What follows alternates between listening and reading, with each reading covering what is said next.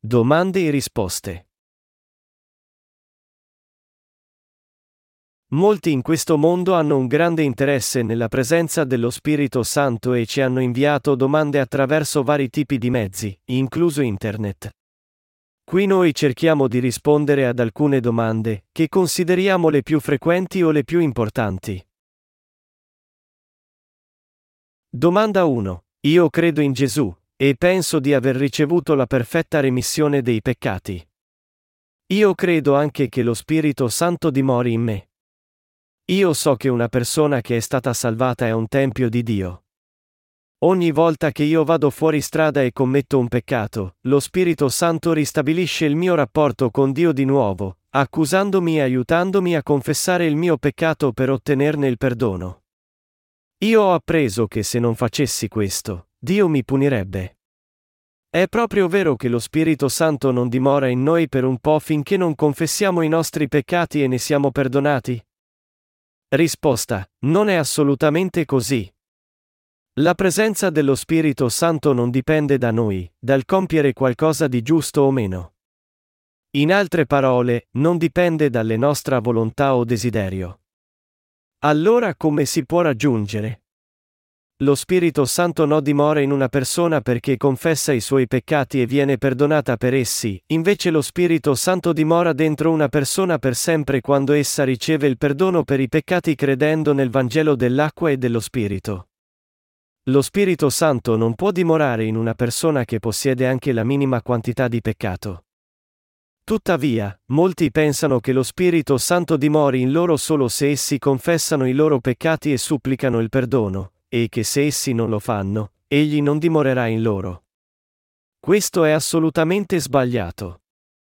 La Bibbia dice che egli venne agli Apostoli il giorno della Pentecoste. Ma noi dobbiamo tenere in mente che essi ricevettero la presenza dello Spirito Santo non attraverso le loro preghiere, ma perché essi furono perdonati per i loro peccati essendo giunti a credere nel Vangelo dell'acqua e dello Spirito. Lo Spirito Santo è lo Spirito di Dio, ed egli viene ai giusti che sono stati santificati ricevendo il perdono per i loro peccati. Quello che la Bibbia intende con la parola e santo è essere aparte da peccato. Togliere i tuoi peccati confessando e pregando per il perdono ogni volta che commetti una trasgressione non è il perfetto perdono alla vista di Dio. Come può uno osare dire di poter confessare tutti i suoi peccati senza omissioni davanti a Dio? Solo quelli che credono che Gesù fu battezzato da Giovanni e versò il suo sangue sulla croce secondo il progetto di Dio per la loro salvezza ricevono il perfetto perdono dei loro peccati insieme con la presenza dello Spirito Santo in dono da Dio. Tuttavia, il motivo per cui molti cercano di ricevere lo Spirito Santo attraverso i propri sforzi è che essi non hanno ricevuto il perfetto perdono per i peccati nei loro cuori. Il vero Spirito Santo non viene alle persone attraverso la confessione. Egli viene automaticamente su di loro solo quando essi sono perdonati per tutti i loro peccati credendo nel Vangelo dell'acqua e dello Spirito. Questo è un elemento essenziale della fede per ricevere la presenza dello Spirito Santo davanti a Dio. Lo Spirito Santo non viene da nessun tipo di sforzo o azione da parte nostra. Egli viene su una persona se i suoi peccati sono perdonati perfettamente credendo nel Vangelo dell'acqua e dello Spirito. Noi siamo perdonati per tutti i nostri peccati credendo che Gesù si caricò i peccati del mondo attraverso il suo battesimo ad opera di Giovanni nel fiume Giordano quasi duemila anni fa. Lo Spirito Santo può dimorare solo in una persona che mostra questo tipo di fede. Egli non può dimorare in una persona che ha il peccato nel suo cuore. Questa è la verità. Se uno chiede la presenza dello Spirito Santo attraverso la confessione ogni volta che pecca invece della fede nel vero Vangelo, non può mai ricevere lo Spirito Santo. Questo mostra solo che egli ha ancora il peccato nel suo cuore anche se crede in Gesù. Satana è colui che ci condanna. In Romani otto e un minuto, è scritto, non c'è dunque più nessuna condanna per quelli che sono in Cristo Gesù, che non camminano secondo la carne, ma secondo lo Spirito. Anche se uno afferma di aver ricevuto definitivamente il perdono per i peccati e la presenza dello Spirito Santo, se non è stato perdonato per tutti i peccati credendo nel Vangelo dell'acqua e dello Spirito, il peccato rimane nel cuore. Ecco perché devi avere una conoscenza accurata del Vangelo dell'acqua e dello Spirito per ricevere la presenza dello Spirito Santo. Se vuoi apprendere il Vangelo dell'acqua e dello Spirito con maggiori dettagli, ti consigliamo di cuore di leggere il primo volume di Paolo Corso Young, Sei davvero rinato d'acqua e di Spirito? Domanda due. Lo Spirito Santo dimora per sempre in una persona rinata se essa crede nel Vangelo dell'acqua e dello Spirito, oppure lo Spirito Santo aleggia su di essa ed entra in essa quando chiede aiuto? Risposta. Lo Spirito Santo è il Consolatore, in altre parole, lo Spirito di verità che Dio ha dato a tutti i giusti che sono rinati d'acqua e di Spirito, da quando Gesù Cristo fu battezzato da Giovanni Battista, morì sulla croce e risuscitò. Giovanni quindici e ventisei. Efesini uno e tredici dice: in lui anche voi, dopo aver ascoltato la parola della verità, il Vangelo della vostra salvezza e avere in esso creduto, avete ricevuto il suggello dello Spirito Santo che era stato promesso. Lo Spirito Santo viene sui giusti che hanno ricevuto il perdono per i loro peccati credendo in Gesù Cristo e in tal modo li sigilla come figli di Dio. In Giovanni quattordici e sedici, il Signore dice: io pregherò il Padre ed egli vi darà un altro consolatore perché rimanga con voi per sempre. I discepoli di Gesù ricevettero il perdono per tutti i loro peccati credendo che Gesù si caricò tutti i peccati del mondo attraverso il suo battesimo. È per questo che Giovanni Battista disse: ecco l'agnello di Dio che toglie i peccati del mondo. Giovanni uno e ventinove. I peccati del mondo e sono tutti i peccati che tutte le persone di questo mondo hanno commesso dall'inizio fino alla fine del mondo. Egli accettò tutti i peccati del mondo insieme, morì sulla croce, resuscitò e in tal modo che rese giusti per sempre. In Ebrei dieci, dodici a quattordici è scritto: egli al contrario, avendo offerto un solo sacrificio per i peccati una volta per sempre si è assiso alla destra di Dio, aspettando ormai solo che i suoi nemici vengano posti sotto i suoi piedi. Poiché con un'unica oblazione egli ha reso perfetti per sempre quelli che vengono santificati. Il Signore fu battezzato da Giovanni, fu crocifisso e poi resuscitò, e in tal modo ci rese giusti per sempre. Noi fummo perdonati per tutti i nostri peccati in una sola volta e diventammo figli di Dio attraverso Gesù, e questa verità è immutabile per l'eternità. Coloro che sono diventati giusti attraverso la fede non hanno il peccato nei loro cuori. Anche se le persone non possono fare a meno di peccare a causa della loro debolezza, esse non sono nel peccato per sempre perché Gesù tolse tutti i loro peccati. Pertanto, esse non possono mai diventare di nuovo peccatori. Lo Spirito Santo dimora eternamente nei cuori dei giusti che sono stati santificati. Noi non possiamo fare a meno di peccare a causa delle nostre insufficienze, ma se noi diventassimo peccatori ogni volta che pecchiamo, allora il dono di Gesù Cristo, che ci rese giusti per sempre, sarebbe sciupato, ed egli dovrebbe morire per noi di nuovo dopo aver accettato i nostri peccati. Questo è il peccato di blasfemia contro lo Spirito Santo, Ebrei sei, quattro a otto, dieci, ventisei a ventinove.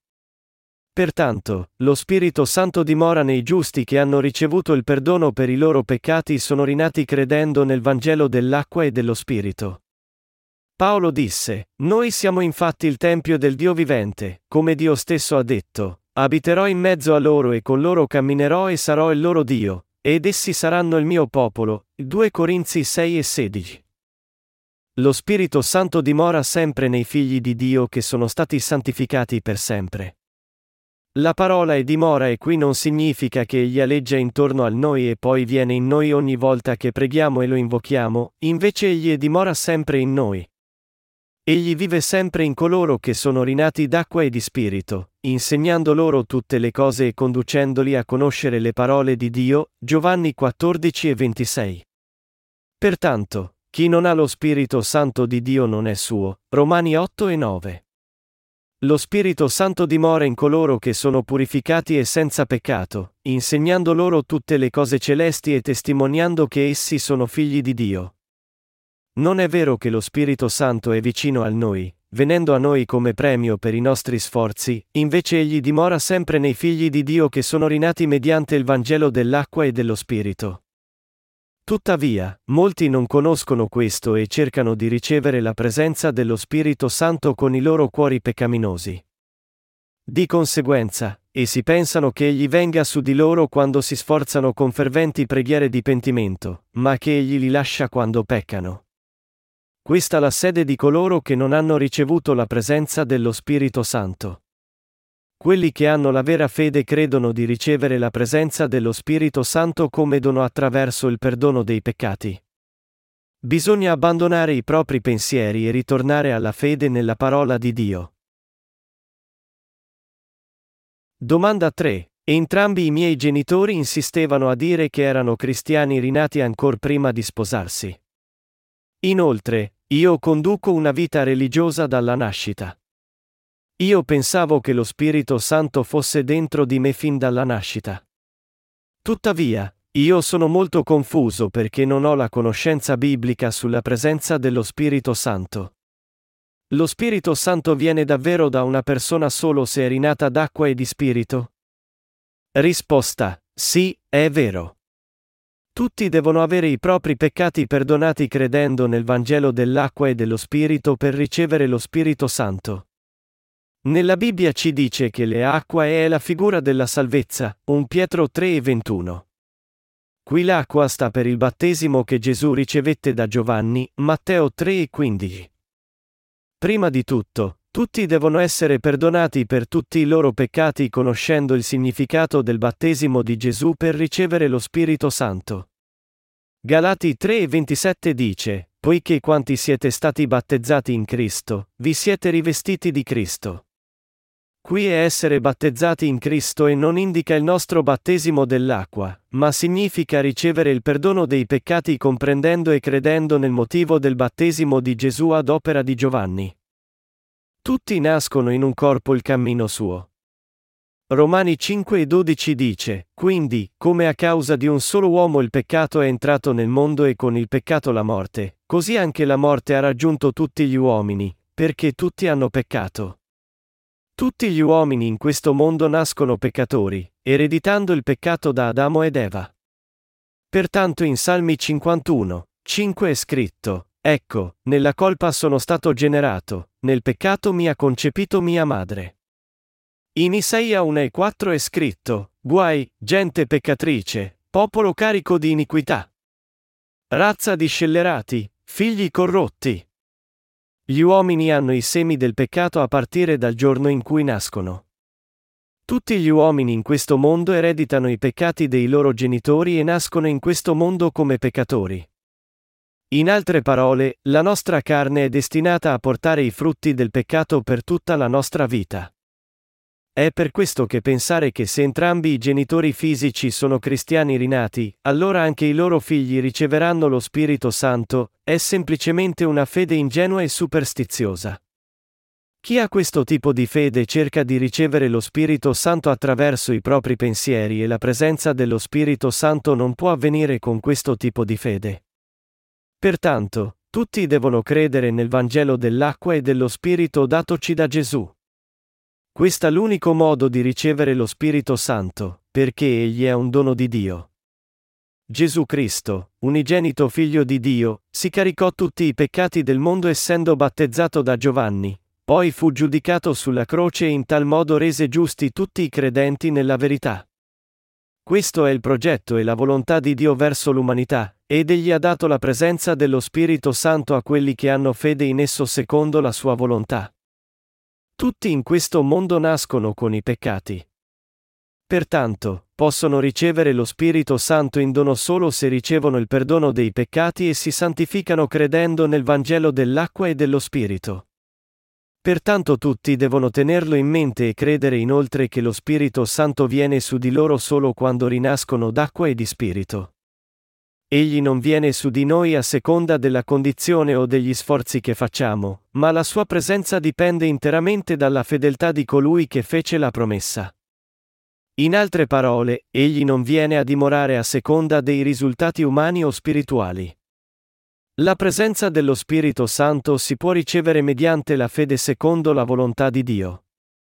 La sua volontà fu di mandare Gesù Cristo, il suo unigenito figlio, in questo mondo per salvare tutta l'umanità dai peccati del mondo, facendolo battezzare da Giovanni, e facendolo morire sulla croce, consentendo in tal modo allo Spirito Santo di dimorare nei cuori dei credenti. I giusti che sono liberati da tutti i loro peccati obbedendo alla sua volontà e credendo nel Vangelo dell'acqua e dello Spirito possono ricevere la presenza dello Spirito Santo. Pertanto, credere di aver ricevuto lo Spirito Santo solo perché si è nati da genitori rinati è una fede superstiziosa e ingenua. Ciò è proprio come cercare di ricevere lo Spirito Santo secondo la propria volontà indipendentemente dalla volontà di Dio. Non c'è altro modo che credere nel Vangelo dell'acqua e dello Spirito se si vuole ricevere la presenza dello Spirito Santo. Domanda quattro. Io penso che lo Spirito Santo parla a noi ogni giorno. Anche nel tempo della Chiesa primitiva, i discepoli di Gesù compivano molti miracoli. Io penso che dello Spirito Santo che lo operava allora opera ancora oggi nello stesso modo.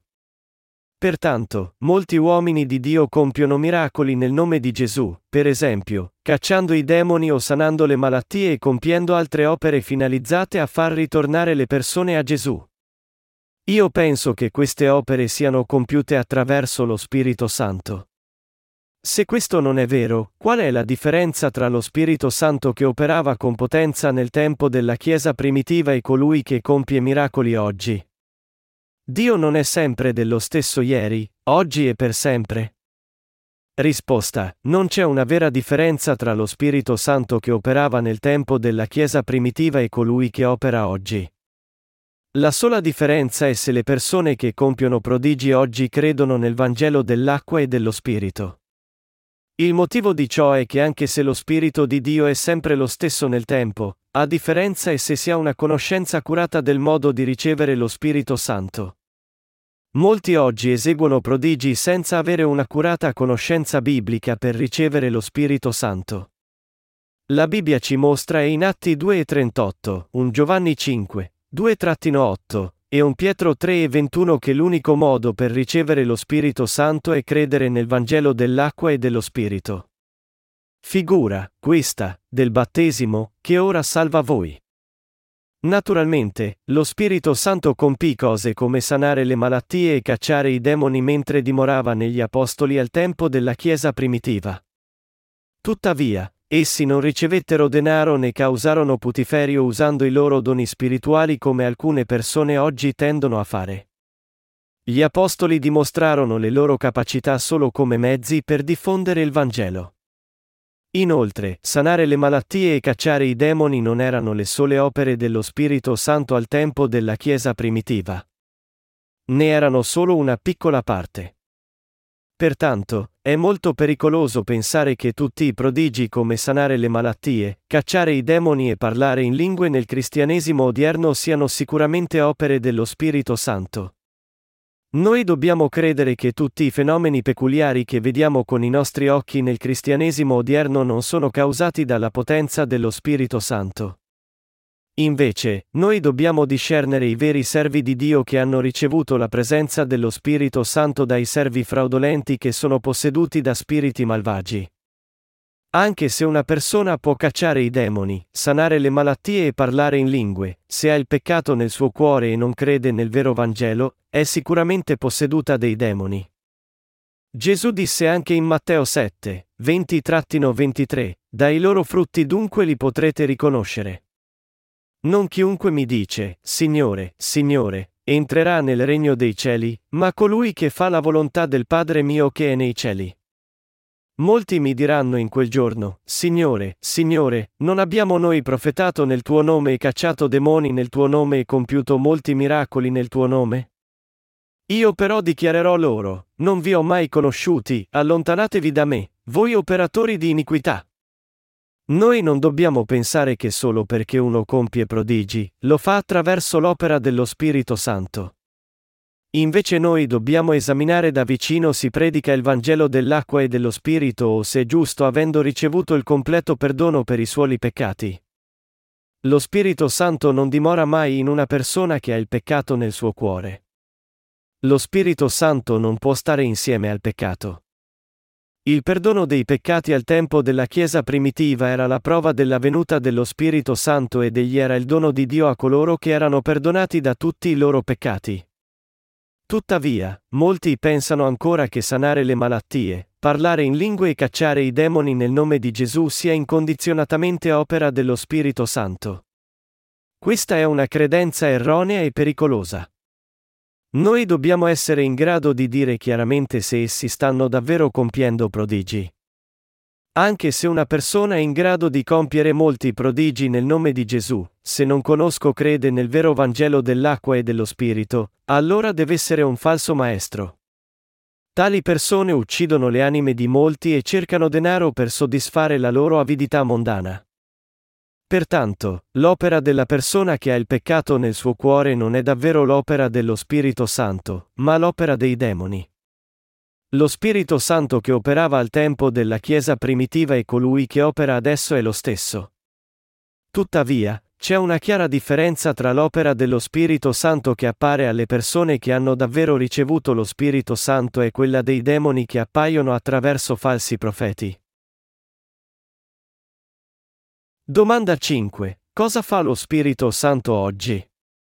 Risposta. Lo Spirito Santo oggi compie chiaramente l'opera di discernere i veri insegnamenti da quelli falsi nella parola di Dio.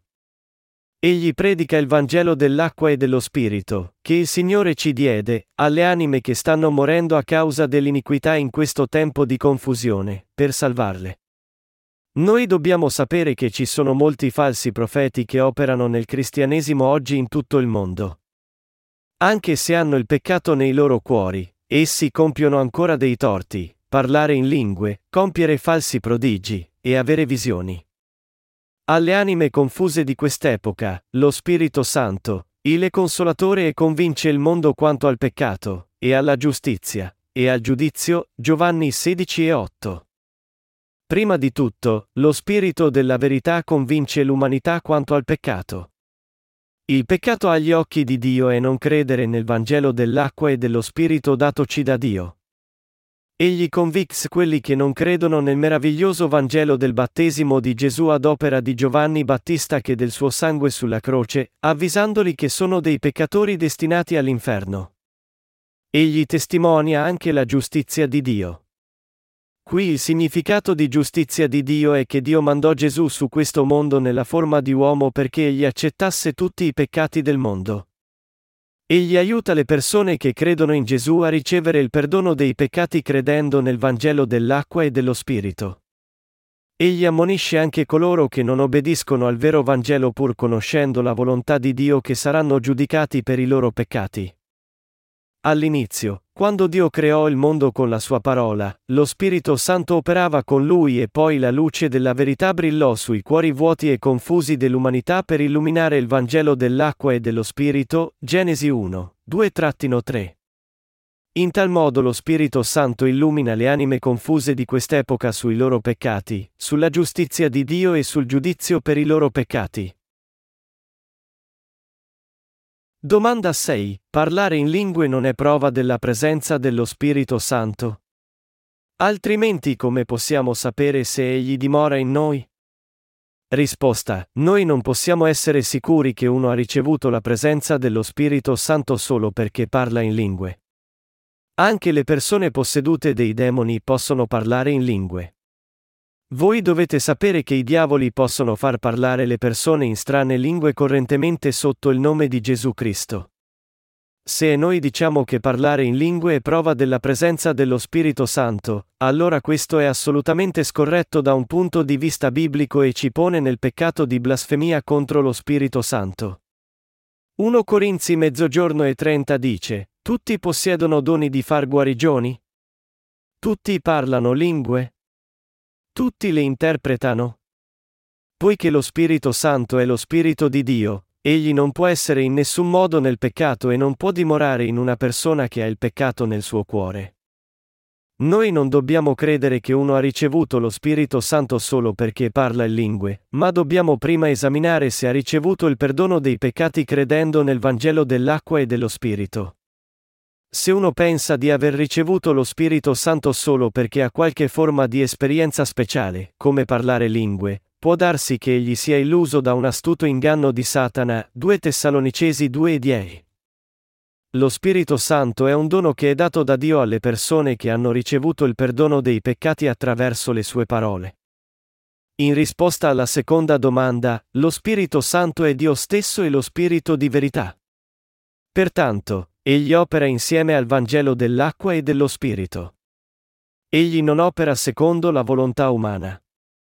Egli conduce i peccatori a credere nel Vangelo dell'acqua e dello Spirito, insieme alla verità ai giusti, e inoltre predica quietamente il Vangelo, che è la volontà di Dio, insieme a loro. Egli non viene alle persone che hanno emozioni focose o vibrazioni irresistibili del corpo. Dio diede lo Spirito Santo ai giusti, i cui peccati furono cancellati obbedendo al vero Vangelo dell'acqua e dello Spirito. Egli insegnò loro che sono diventati figli di Dio. Lo Spirito Santo testimonia nei cuori dei giusti che sono diventati senza peccato e completamente giusti attraverso il Vangelo dell'acqua e dello Spirito. Pertanto, se uno parla in lingue ma ha ancora il peccato nel suo cuore, lo Spirito in lui non è assolutamente lo Spirito Santo, ma lo Spirito di Satana. Se vuoi avere la presenza dello Spirito Santo nel tuo cuore, devi credere nel Vangelo dell'acqua e dello Spirito. Allora il Signore ti benedica con la presenza dello Spirito Santo. Domanda sette. I discepoli di Gesù ricevettero lo Spirito Santo essendo liberati dai loro peccati attraverso il perdono dei peccati, o essa fu un'esperienza separata indipendente dal perdono dei peccati? Risposta: ricevere lo Spirito Santo non è un'esperienza separata dalla redenzione. Noi crediamo nella Bibbia che i discepoli di Gesù conoscevano già e credevano che Gesù tolse tutti i peccati del mondo attraverso il suo battesimo ad opera di Giovanni ancor prima di aver ricevuto lo Spirito Santo. primo Pietro tre e ventuno figura, questa, del battesimo, che ora salva voi. Il perdono dei peccati significa la salvezza dal peccato, in altre parole significa che tutti i peccati nei nostri cuori sono mondati e andati via.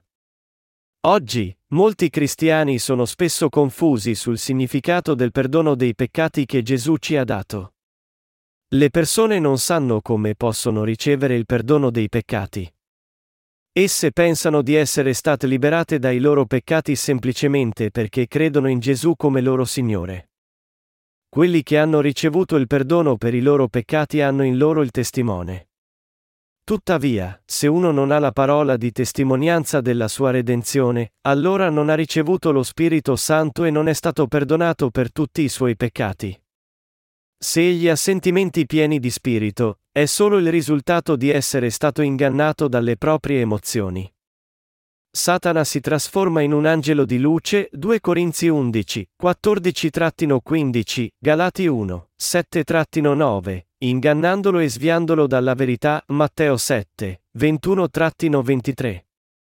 Coloro che sono perdonati per i loro peccati hanno il testimone in loro perché credono nel Vangelo dell'acqua e dello Spirito. In primo Giovanni cinque, quattro a dodici, Dio porta testimonianza a Gesù Cristo che venne d'acqua e di sangue. Inoltre, egli dice che se uno predica su un diverso spirito con diverso Vangelo, due Corinzi undici e quattro, allora non ha ricevuto il perdono del peccato che nello Spirito Santo. Le persone possono ricevere il perdono dei peccati solo quando credono in Gesù Cristo, che venne con il Vangelo dell'acqua e dello Spirito. Ricevere lo Spirito Santo è cruciale per il perdono dei peccati. Il perdono dei peccati è cruciale per la presenza dello Spirito Santo. Domanda otto. Cosa significa ricevere il battesimo dello Spirito Santo? Risposta. Noi dobbiamo conoscere il motivo del battesimo di Gesù. Paolo predicò il Vangelo del battesimo di Gesù ad alcuni Efesini quando udì che essi erano battezzati solo nel battesimo di Giovanni.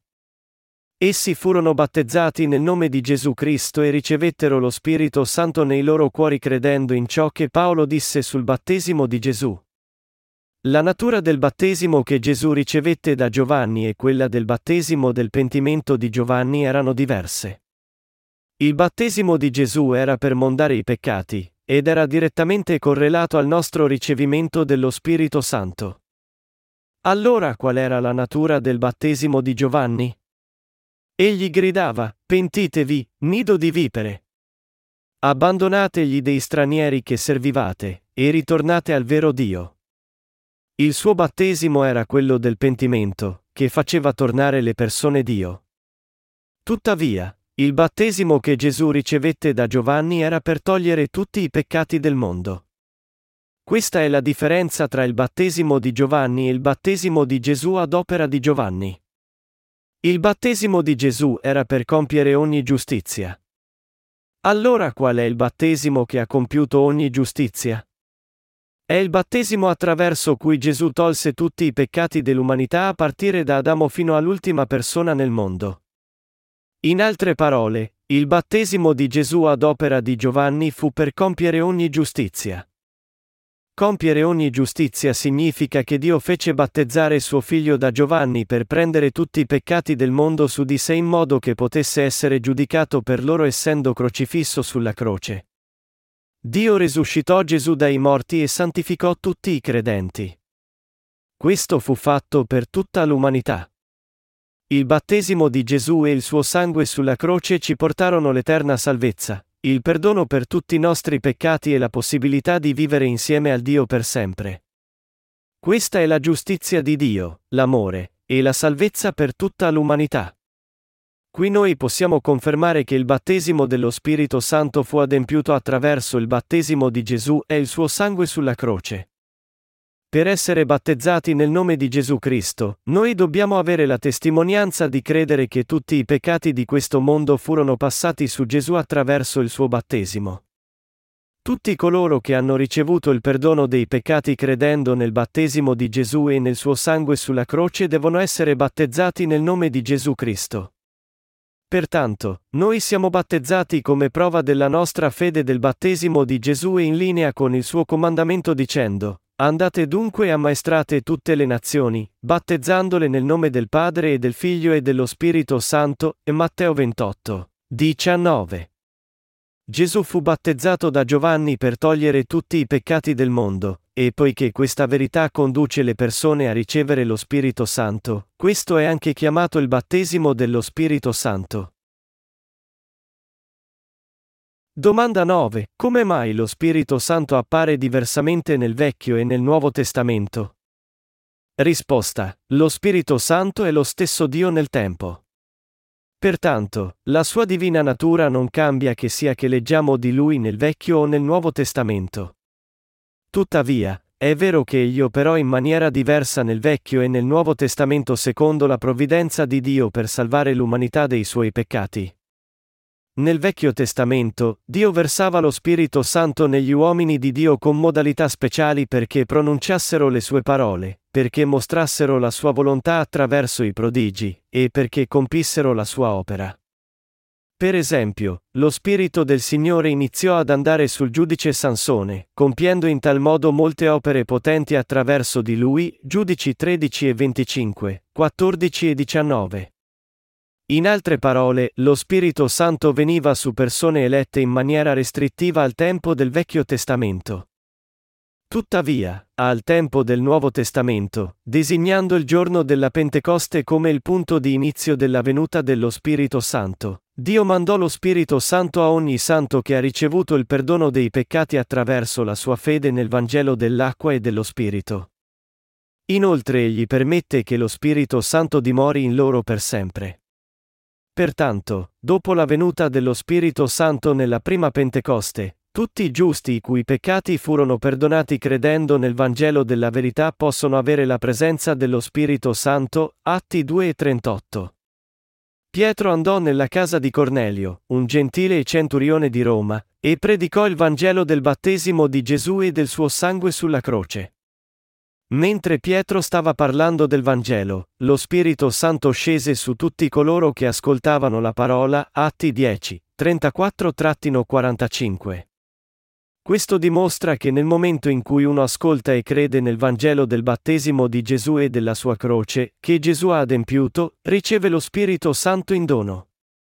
Dio fece sì che lo Spirito Santo dimorasse in tutti i giusti che furono perdonati per tutti i loro peccati credendo nel vero Vangelo. Lo Spirito Santo nel Vecchio Testamento eseguiva il ruolo di condurre le persone a Gesù Cristo, e lo Spirito Santo nel Nuovo Testamento porta testimonianza alla giustizia di Dio e sta come garanzia per essa. La giustizia di Dio significa che Gesù perdonò tutti i peccati del mondo attraverso il suo battesimo e il suo sangue sulla croce. E lo Spirito Santo è la garanzia del Vangelo della salvezza e aiuta tutti a credere in esso. Domanda dieci. Io ho passato molti giorni tristi dopo che il dottore mi ha diagnosticato un cancro allo stomaco. Un giorno, un mio amico cristiano mi venne a trovare che mi disse che tutti coloro che frequentavano un incontro di risveglio nella sua testa sarebbero stati sanati da ogni tipo di malattia. Per me, che ero ateo in quel tempo, la guarigione delle malattie con la potenza di Dio che sembrava troppo bella per essere vera. L'ultimo giorno dell'incontro, tutti andarono dal ministro per ricevere l'imposizione delle mani. Mentre egli imponeva le mani su di me, mi disse di ripetere alcune parole incomprensibili e mi chiese se credevo nel potere di guarigione di Gesù Cristo. Anche se io non credevo davvero nel mio cuore, ero upset e rispose di sì. E proprio in quel momento sentii qualcosa di caldo come elettricità che mi percorreva. Sentii tutto il corpo tremare e sentii che il mio cancro era guarito. Io decisi di credere nel Signore immediatamente e dopo ciò, una grande felicità e pace vennero nel mio cuore e iniziai una nuova vita. Mi dedicai anche a diffondere il Vangelo. Io penso che lo Spirito Santo fece tutte queste cose e credo che egli dimori in me. Lei non pensa che sia così? Risposta. Hai avuto davvero un'esperienza straordinaria. Io ho sentito molte confessioni da parte di persone che hanno dedicato la loro vita al Signore dopo aver sperimentato le risposte di Dio alle loro preghiere. Tuttavia, io vorrei chiederti se questa straordinaria esperienza soprannaturale può essere la prova definitiva che tu hai ricevuto lo Spirito Santo. Di fatto, molti cristiani oggi risponderebbero e sì alla suddetta domanda.